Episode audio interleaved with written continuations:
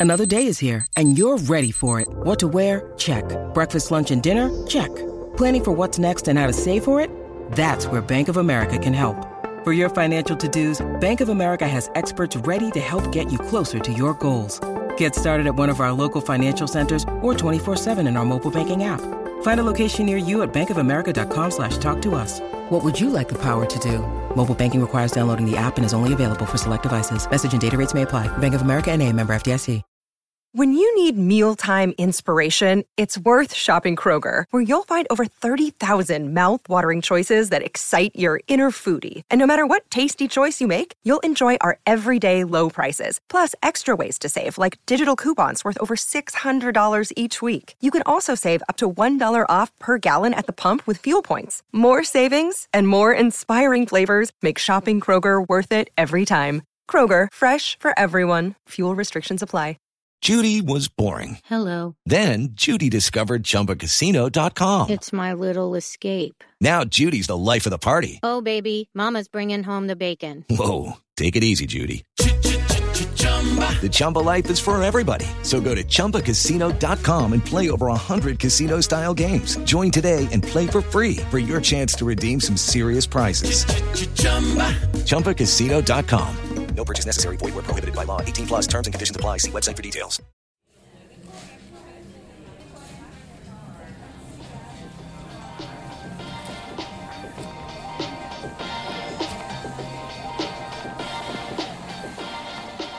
Hello and welcome to another episode of Zero Ducks Given, a cricketing podcast. And before we dissect the England loss in India and perform an autopsy on the fourth and final test of that series, I want to start off by uh, by being a bit more positive about cricket in general because the last 24 hours since England lost to India in that test, seen a lot of negativity, a lot of angry ex England players and angry England fans on social media. So let's look at the positives first.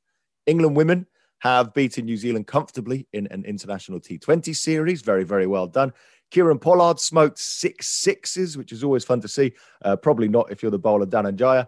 And although England lost the Test series against India, it does mean that Australia don't qualify for the World Test Championship final. Maybe England threw the game on purpose just so they didn't give Nathan Lyon the satisfaction of lifting a trophy at Lords, the home of cricket.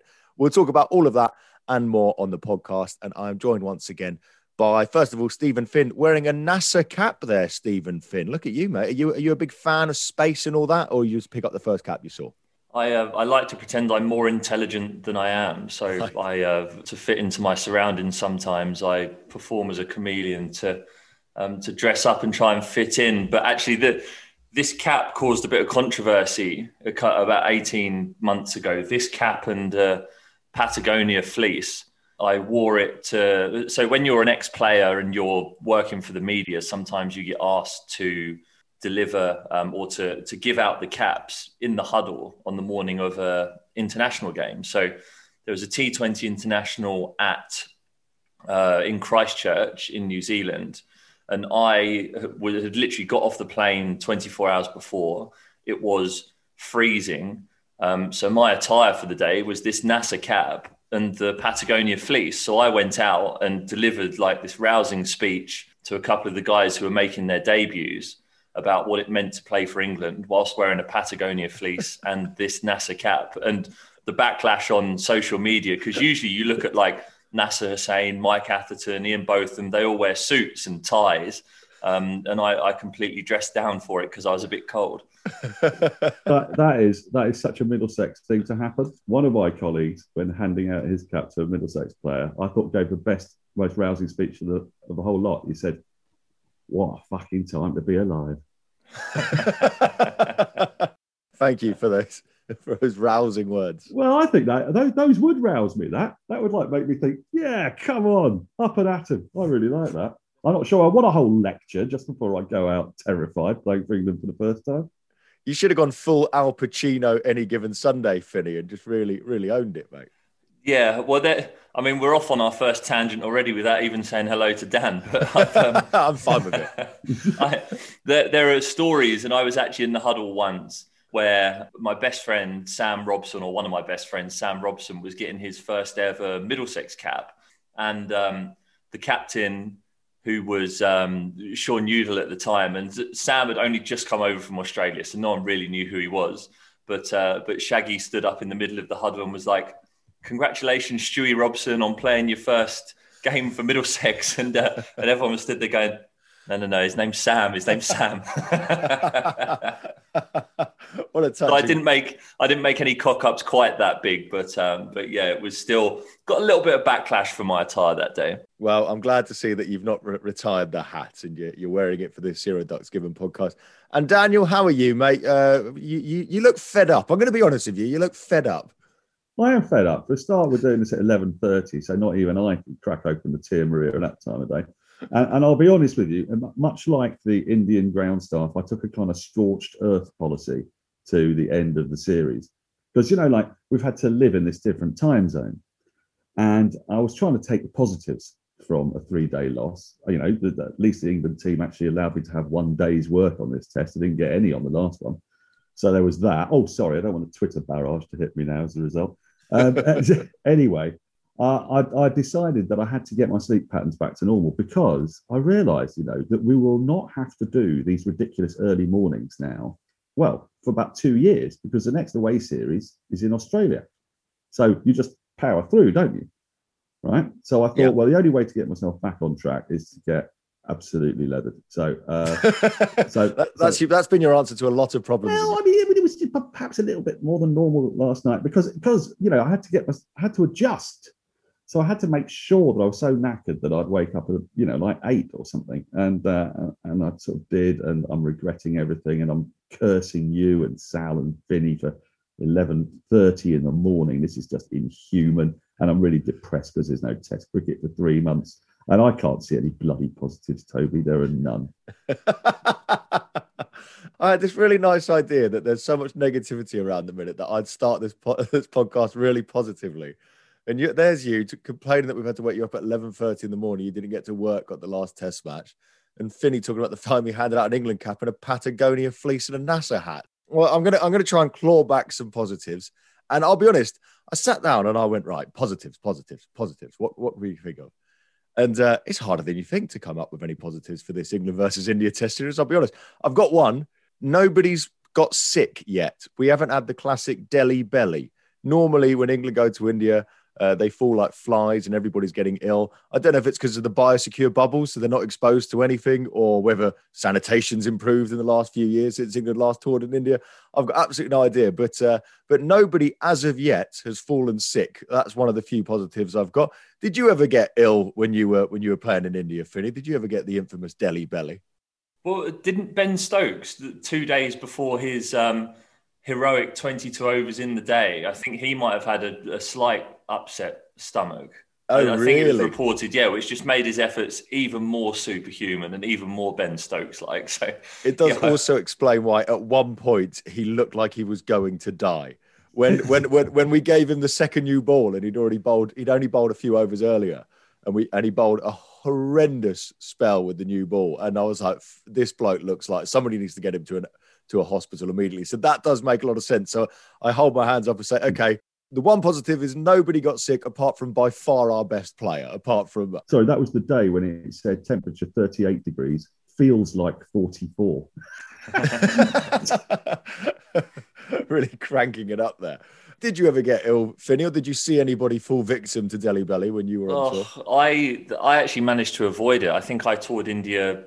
Well, I've been to India a lot, but actual full England tours, I think four four times maybe. So to avoid it, in those times, I think was it was a relatively good effort, and actually speaks a lot about my genes. And my mum, who listens to this podcast, will be pleased to know that she provided me with genes that could cope with um, the the Indian dodgy stomach bugs. But the um, I think I can remember there was a time in in 2007 when I was 18 and I had been selected to go on an England performance program trip to Chennai as like a supplementary bowler basically a net bowler to come and bowl at the, the England A team. So I arrived in India with Billy Godleman and James Harris. The three of us got asked to go on this trip.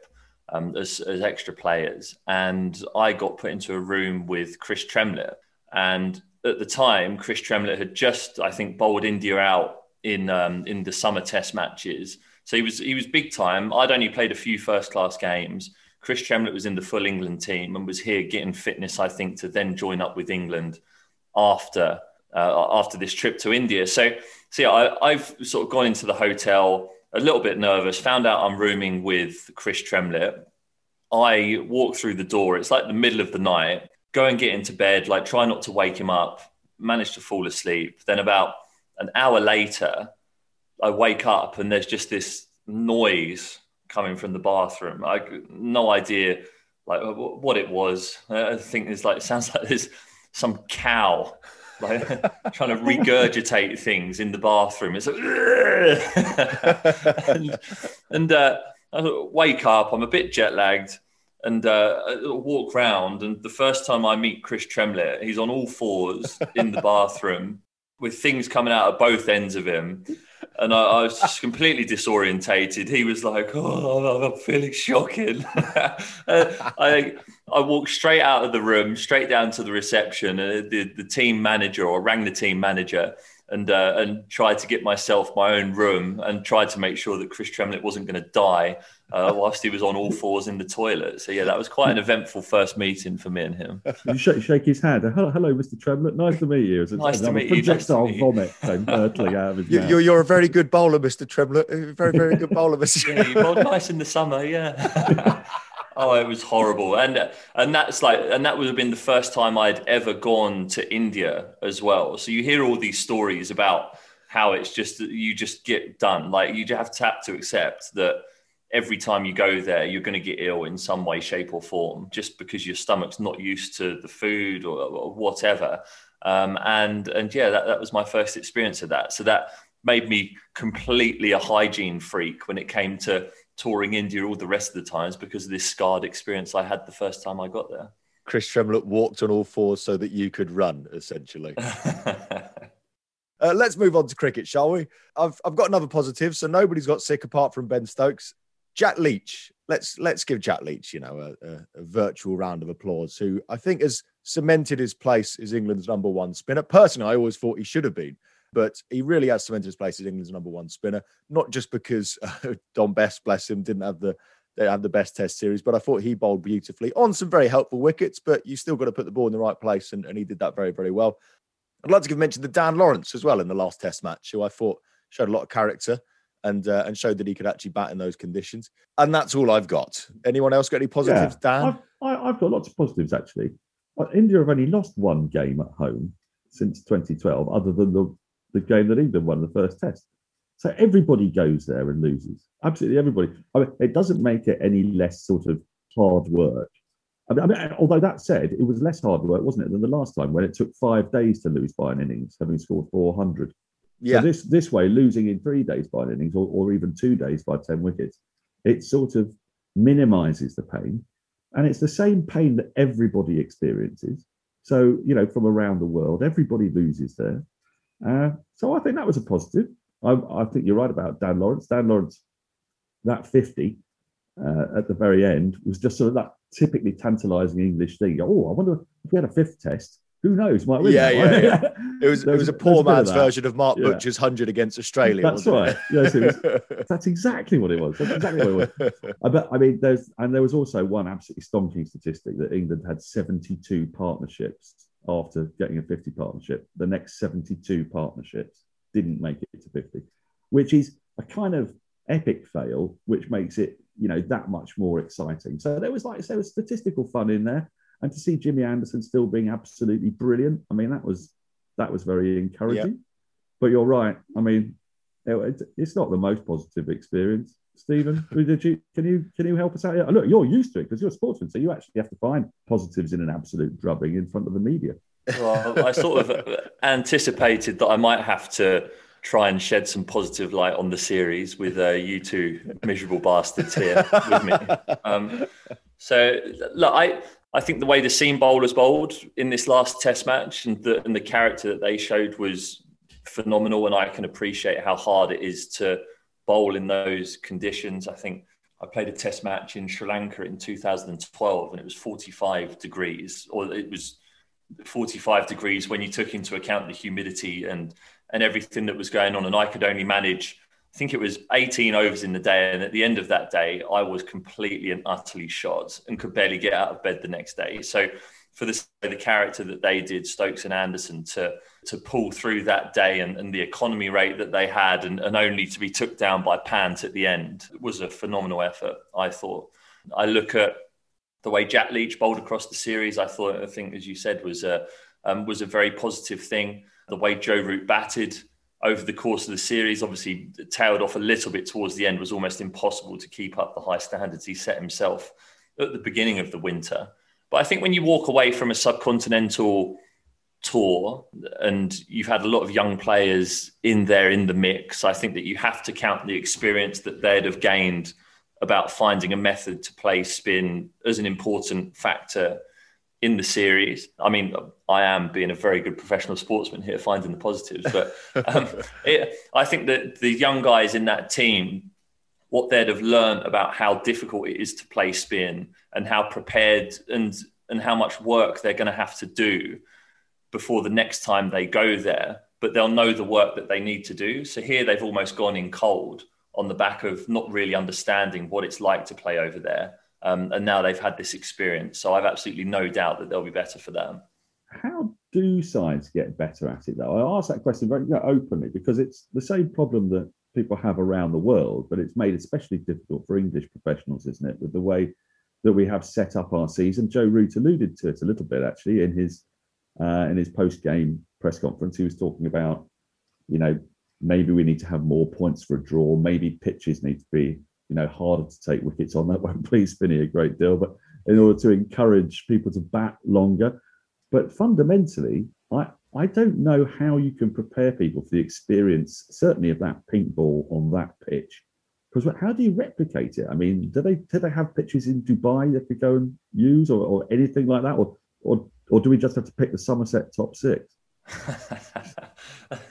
um, it's um, I think there are ways that you can replicate it, and there are methods of training. But I'd say rather than trying to replicate exactly the conditions, it's about finding a method that you can use and then adapt that as you go along because you're never going to perfectly replicate the conditions that we or that the players encountered especially in that pink ball test match. But i i remember a lot when when i played and andy flower was the coach he was very active in letting people know that we had a problem against spin in terms of he was very open with the fact that we need to get better at playing spin if we're ever going to go over there and conquer india in india. So there were always drills in the nets um, and away from that that the batsman would do in order to become more decisive. And I think that it's decisiveness that actually is the key factor when trying to negate the conditions that you have over there. So if you do something with conviction, you're far more likely to excel at it than you are if you're doing it 50 50 or half hearted. And, and by that, I mean, if you're committing to being on the front foot and getting to the pitch of the ball, you're completely on the front foot and at the pitch of the ball. And if you're committing to getting back, you're right back on your stumps and you're playing it as late as you possibly can. So if you watch the innings that Joe Root scored runs and you look at his interception points of the ball, there's very little in that middle section. It's all out in front or right back. And that's one of the things that I really remember, even us tail enders, when Andy Flower was coach. One of the things that he would nail you on if you weren't doing it in the nets every single time because it's all about building habits was always are you picking the length out the bowler's hand and are you reacting to that as quick as you possibly can? And that gives you a better opportunity to then find ways to score runs from both those points whether it's right forward or right back.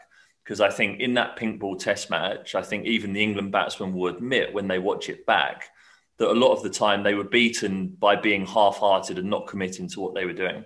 Yeah, I, I, I think that's one of the frustrations. Is like you say, Dan, the the score line I can live with. Losing three one in India against this India side who've just beaten Australia in Australia, that's fine. I thought we'd lose three or four nil. I'll be honest with you, and I do think the frustration was watching the Test series.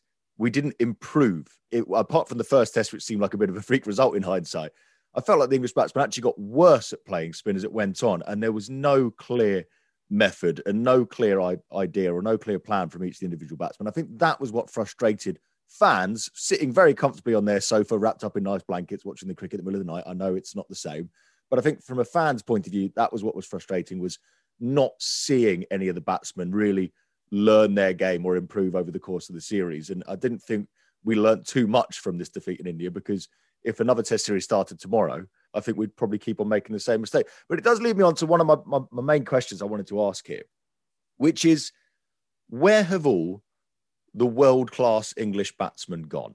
And this is not criticizing the current lots at all. It's just comparing them to sides from not too long ago. Cook, Strauss, Trott, Pietersen, Bell, Collingwood, Prior, all played at the same time, all averaged over 40 in tests.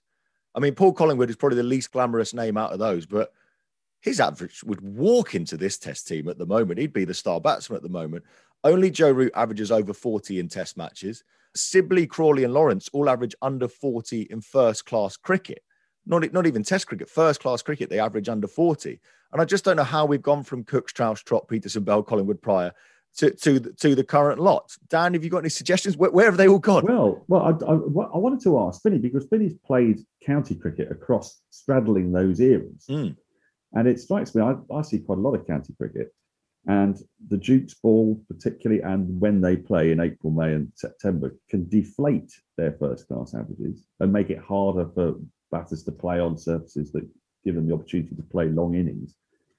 Has, has that made a difference, do you think, Finney, or are we like over egging this? Is it is it basically that batsmanship has changed and this positive, fearless approach that people have been encouraging, which works superbly in the white ball under Eoin Morgan, is perhaps inappropriate for the test arena? Now, before you answer that, Stephen Finn, and Daniel so, sort of alluded to it there, I, I did make a note here. Nobody's allowed to mention the advancement of white ball cricket. Oh, Uh, let me tell you why. Let me tell you why. Because the best two batsmen in the India team were Rohit Sharma and Rishabh Pant, Fair who were meant to be white ball players. So, Stephen Finn, I've probably taken away your answer. Where's all the good batting gone? And you're not allowed to mention the advancement of white ball cricket because it seems to be working for Pant and Sharma just fine. Yeah, well, thank you for that. Yeah. Back me into a corner where there's limited answers I can give. I like that. It's a good interviewing technique, that one. I've probably Jeremy Paxman you there, haven't I? Yeah, you, you should get Megan and Harry on here. You can walk them into a corner. We couldn't get Sam Billings this week. I don't think we've got much chance of getting Harry and Megan. No, that's fair enough. Yeah, he's blanked me. He's still not read my WhatsApp billings either. Oh, Bastard. ghosting. I know that is literally ghosted. Yeah, let's call him out and get him on. yeah, Billings. I I think it's a combination of everything. I don't think you can fully put your finger on one thing and say it is that. I think there's no doubt that the advancement of T20 cricket and one day cricket has led to a potential lessening of the skill of spin bowlers, I think, because actually in T20 cricket, you get rewarded for being inconsistent as a spinner and being hard to predict. And I think that one of the fundamentals of spin bowling in general is consistency. And it tends to be as you go through your career as a spinner, you get better and better to the point where I think Graeme Swann, what made his England or his second England debut at 28 or 29 years old when he'd played county cricket for 10 years. And there's no doubt that then, when 2020 cricket wasn't as prevalent, guys' main focus was being as consistent as they possibly could. Um, and I think that that's one of the reasons why people don't face that much high quality spin bowling in domestic cricket. Is that is one factor. I do think the season being pushed to the fringes um, or the margins of the season, or the four day games rather being pushed to the margins of the season, I think also makes a difference. I, I particularly in, in April and early May, I think that seam bowling is way more prevalent, obviously, and slow seam bowling as well. And that's why there's not many guys who bowl 90 odd miles an hour anymore. Because if you're a seam bowler and you want to be successful in county cricket, you have to be consistent. You have to just build nagging forward defensive length the whole time. And it's those guys who take a majority of the wickets. Having another go at Tim Murtagh. Yeah, always, always. He knows.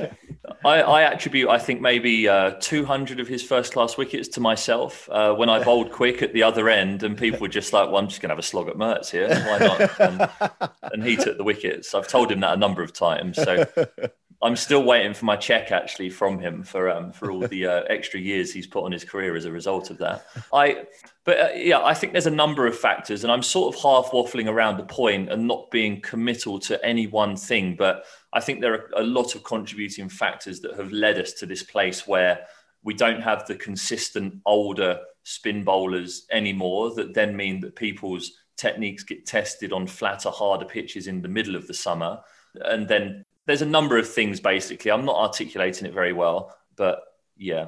I, I, I, I'm going to back you up with a really obvious point here, which is that Ollie Pope uh, had first class average of around about 60 and was was actually one of those kind of batters I think you were talking about, Toby, that, that England, and I, I still believe that he will become that over time.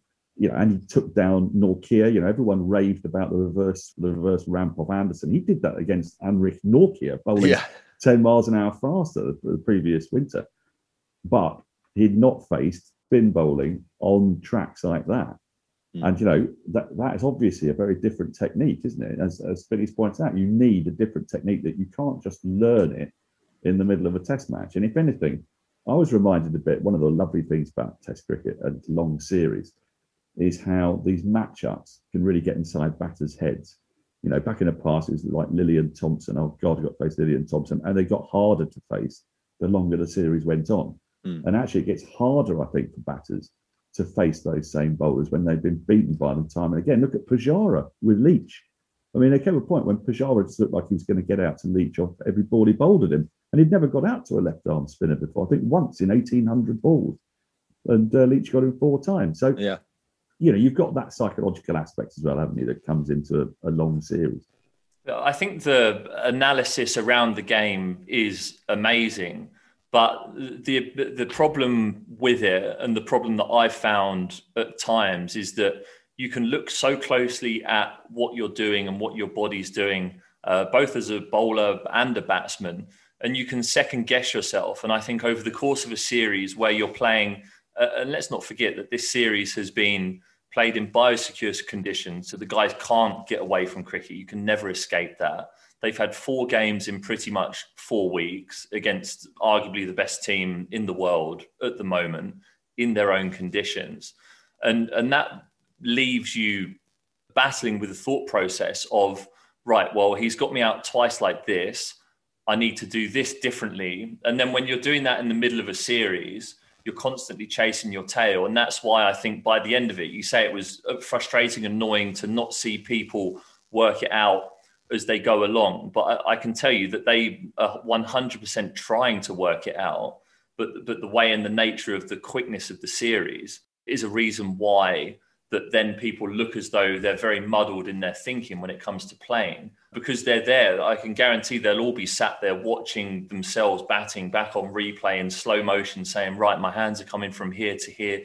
I need to change that. And the second you go out into a test match thinking about those technical things, that's when you're not concentrating on picking up the length of the ball. Or as a bowler, you're thinking about what your arms and legs are doing and you're not concentrating on the line that you're bowling as much because you want your technique to be right so there's this vicious cycle and i've experienced it a number of times and i've no doubt that a few of the guys in that england team are experiencing it and working it out as they go along now.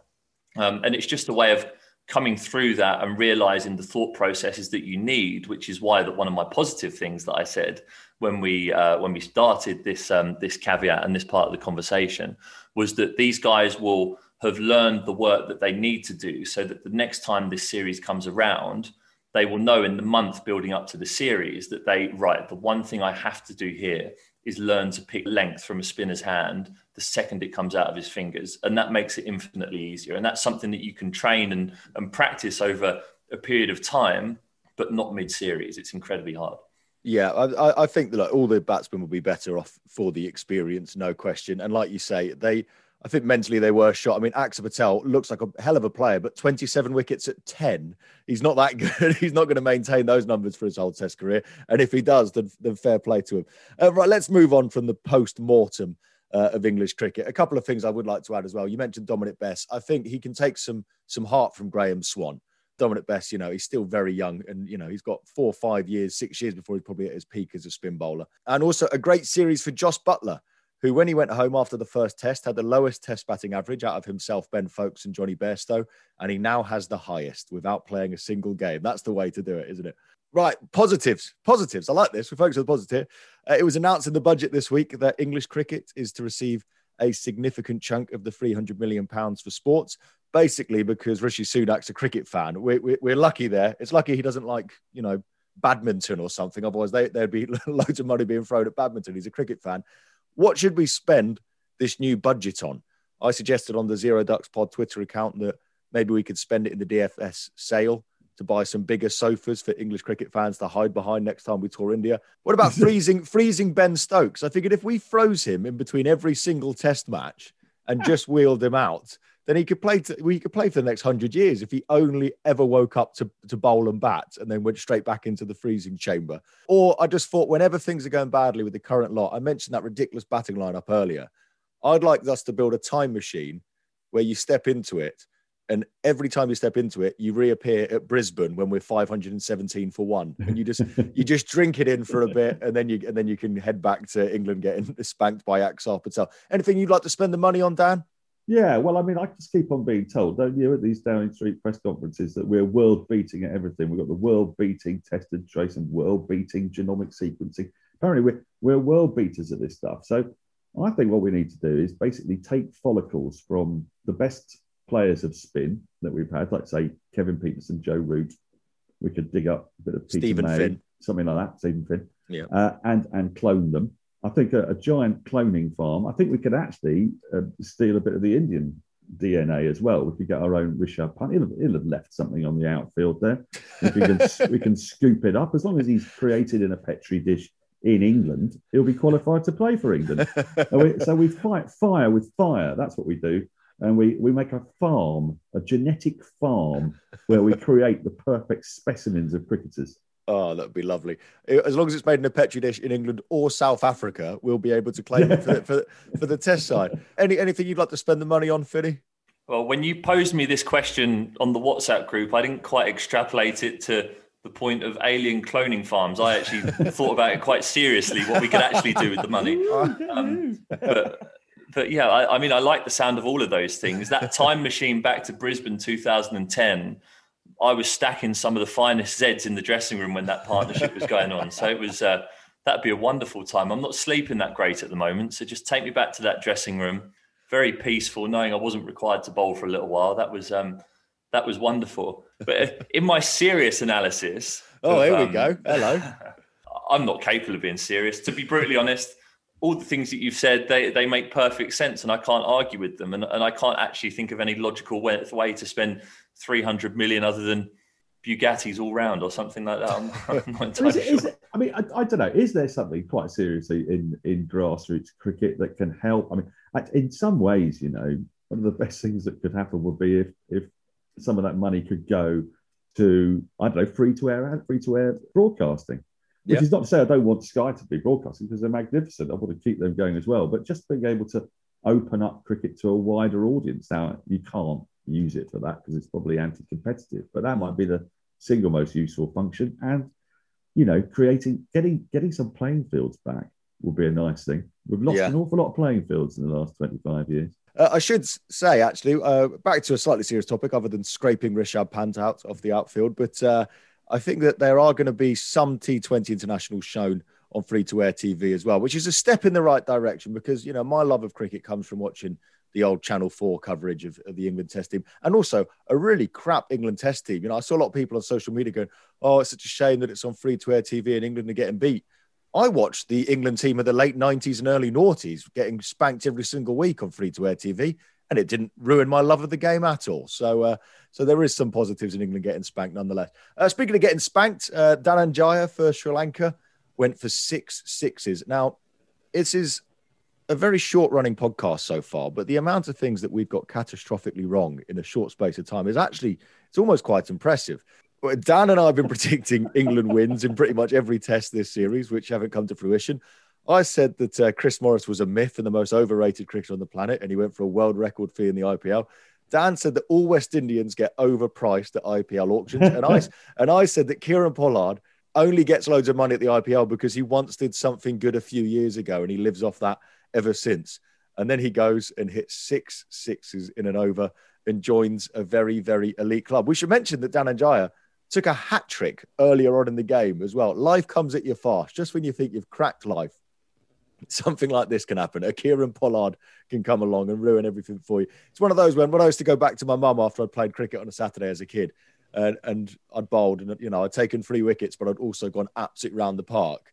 My mum would go, How did it go? And I go, Took three wickets, mum. Took three wickets. Wouldn't mention the other stuff. You know, Dananjaya has gone back to his missus and gone, Took a hat trick.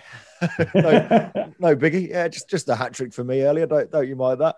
Uh, Finney, we talked about your destruction at the hands of Brendon McCullum. I'm sorry to come back to it so soon, but uh, yeah, I'd love to talk about something good I've done at some stage. That'd be well, it's it's very hard to find anything. It's like searching for positives out of the England India series. You know, you've really got to scrape the barrel, for it. But uh, Brendon McCullum obviously gave you a bit of tap. Have you ever had a game where you're going along quite nicely and you're doing quite well, and then suddenly it's just all gone horrendously? I mean, not quite as extreme um, as our Sri Lankan friend there. I, I haven't uh, haven't ever taken a hat trick and then got hit for six sixes, which yeah must just be literally from the penthouse to the shit house in, in, in, in a couple of overs with Chris Tremlett in it. Yeah, yeah. There'd be a lot of shit down there as well. Um, I, I, there was a game a couple of years ago, I think 2019 against Kent at Lords, so Middlesex against Kent, against Kent in the T20, and I think I bowled my first three overs. I might have got two for 15 or something like that, or a, a wicket for 15. I hadn't gone for many runs. Um, I felt good. You get quite, you're confident.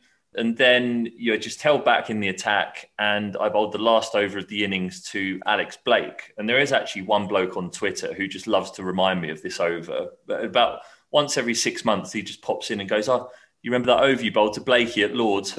You're shit. I was like, Brilliant. just keep reminding me of it, mate. Yeah, every time.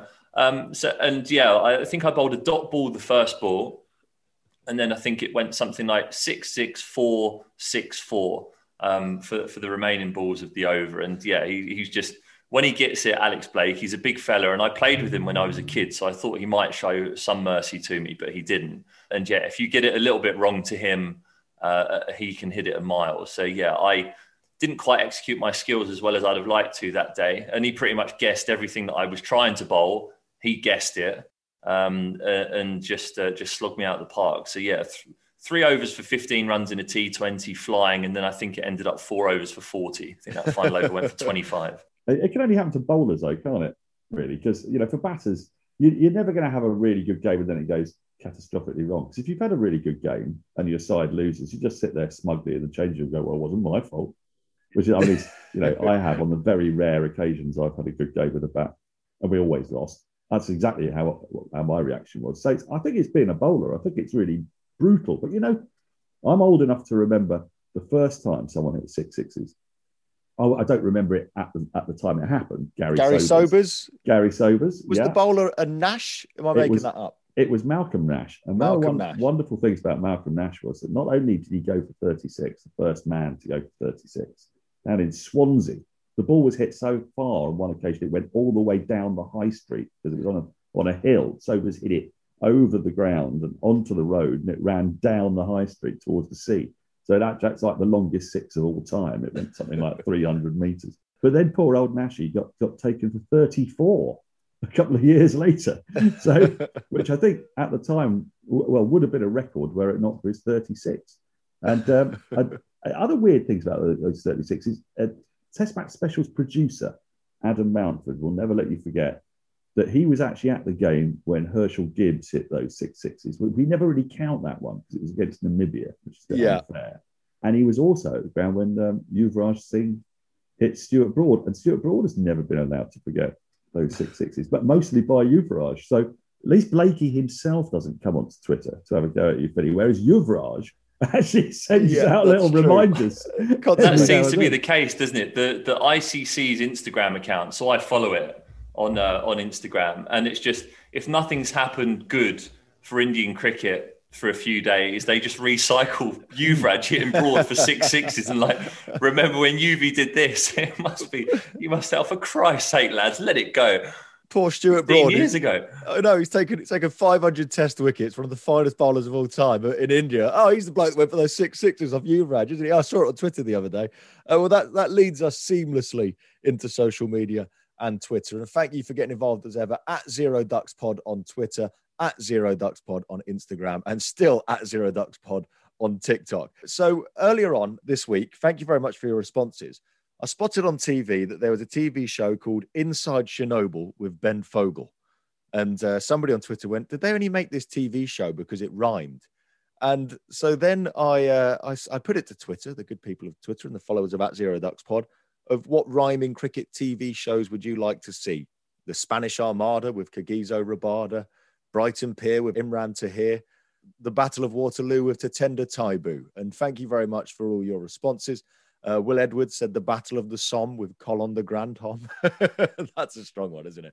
Yeah, Toddlers yeah. and Tiaras with Brian and the Laras, said another Dan on Twitter, who said his family would need to take part. Daniel, again, a different Daniel, behind bars with Warnakala Saraya, Pata Bendiga, Asanta, Joseph Chaminda Vaas.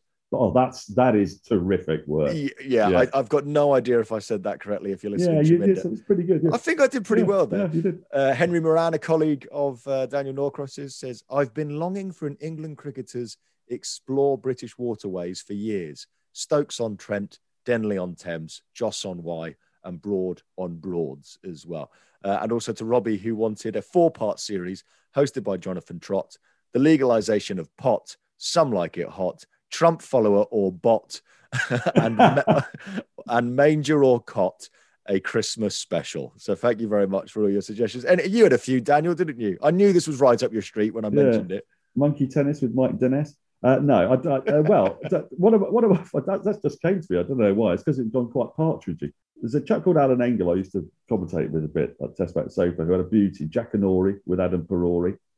Um, I had the Flame Trees of Thika with Danushka Gunathilaka, um, which was a, a, terrible program, Flame Trees of Thika, back in the 80s. But actually, the one I'm most proud of, because it's kind of mo- it's got a modern twist with a with an old reference. And everyone's talking about this program at the moment. It's It's a Sin with Asif Din, which I just think it's punchy and I want to see it. Oh, really honest with you. oh I would mean, watch all of these, especially in lockdown. I mean, Asif Din must be getting on now. He must be getting on for about 70 odd. He, he starred in Warwickshire's loss to Surrey in the 1982 NatWest Trophy final for any Bears out there listening.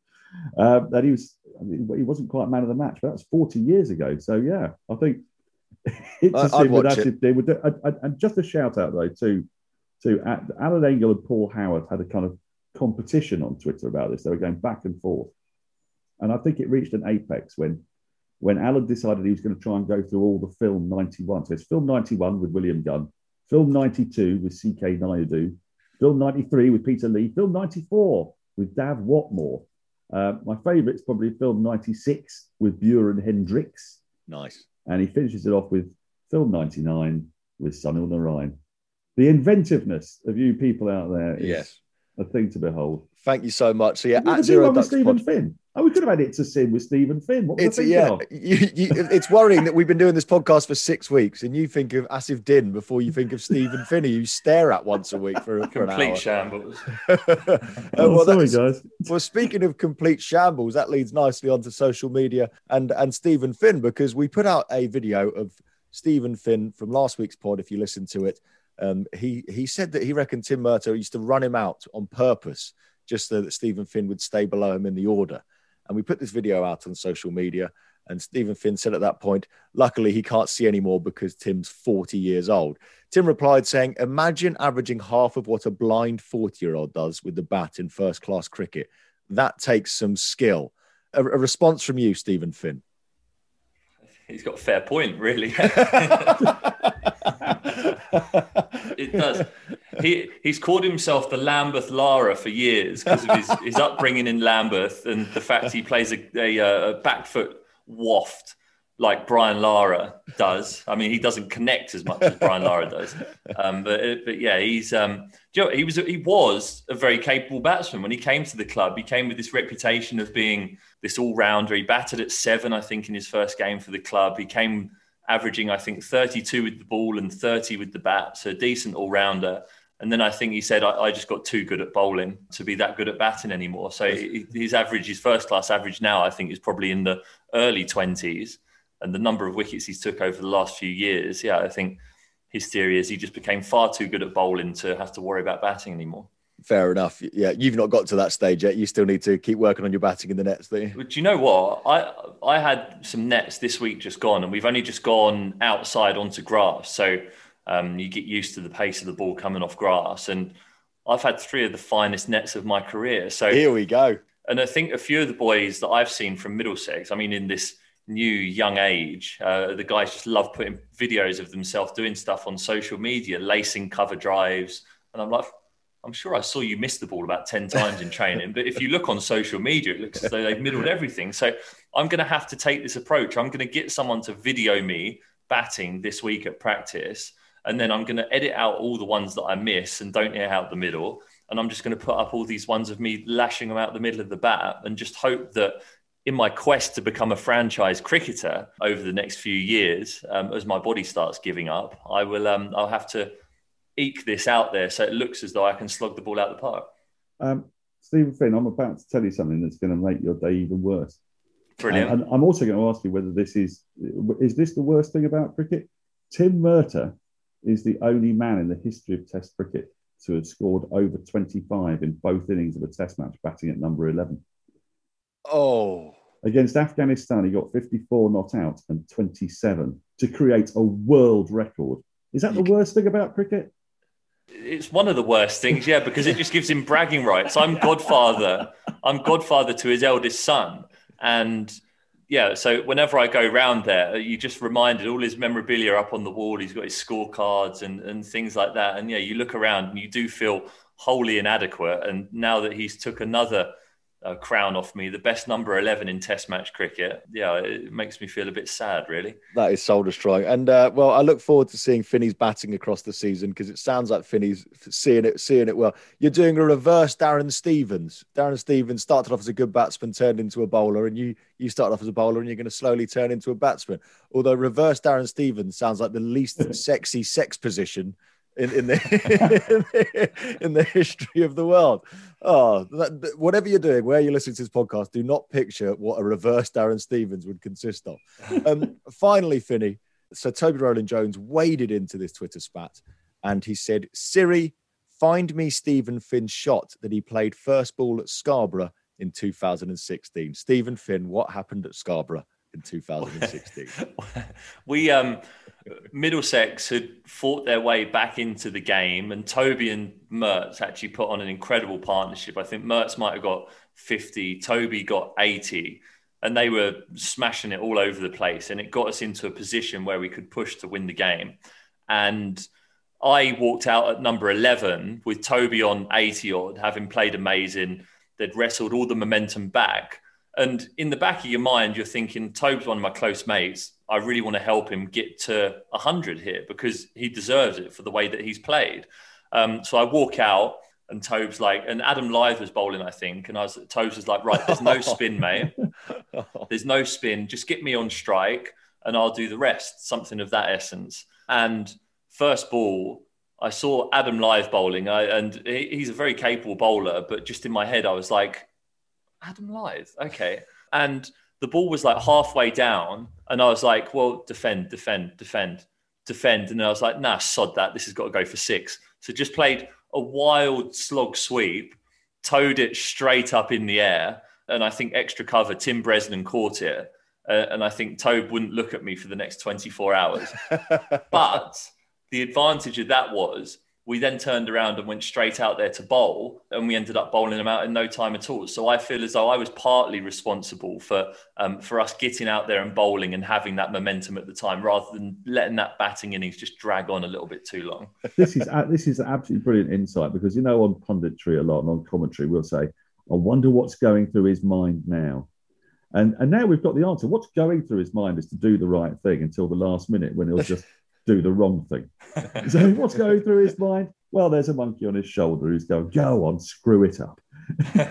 we, I, I love that we started this podcast talking about how the English batsman didn't find a method as as the series went on. Stephen Finn didn't find a method as the ball was coming down the pitch. That's tail end batting for you.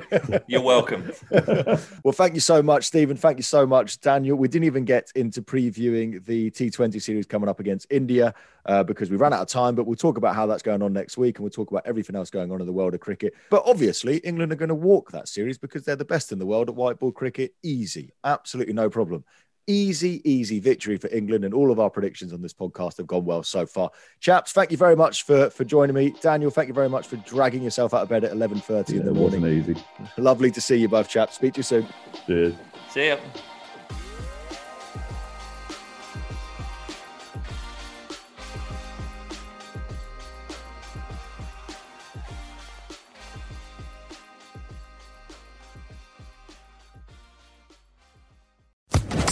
Social Podcast Network.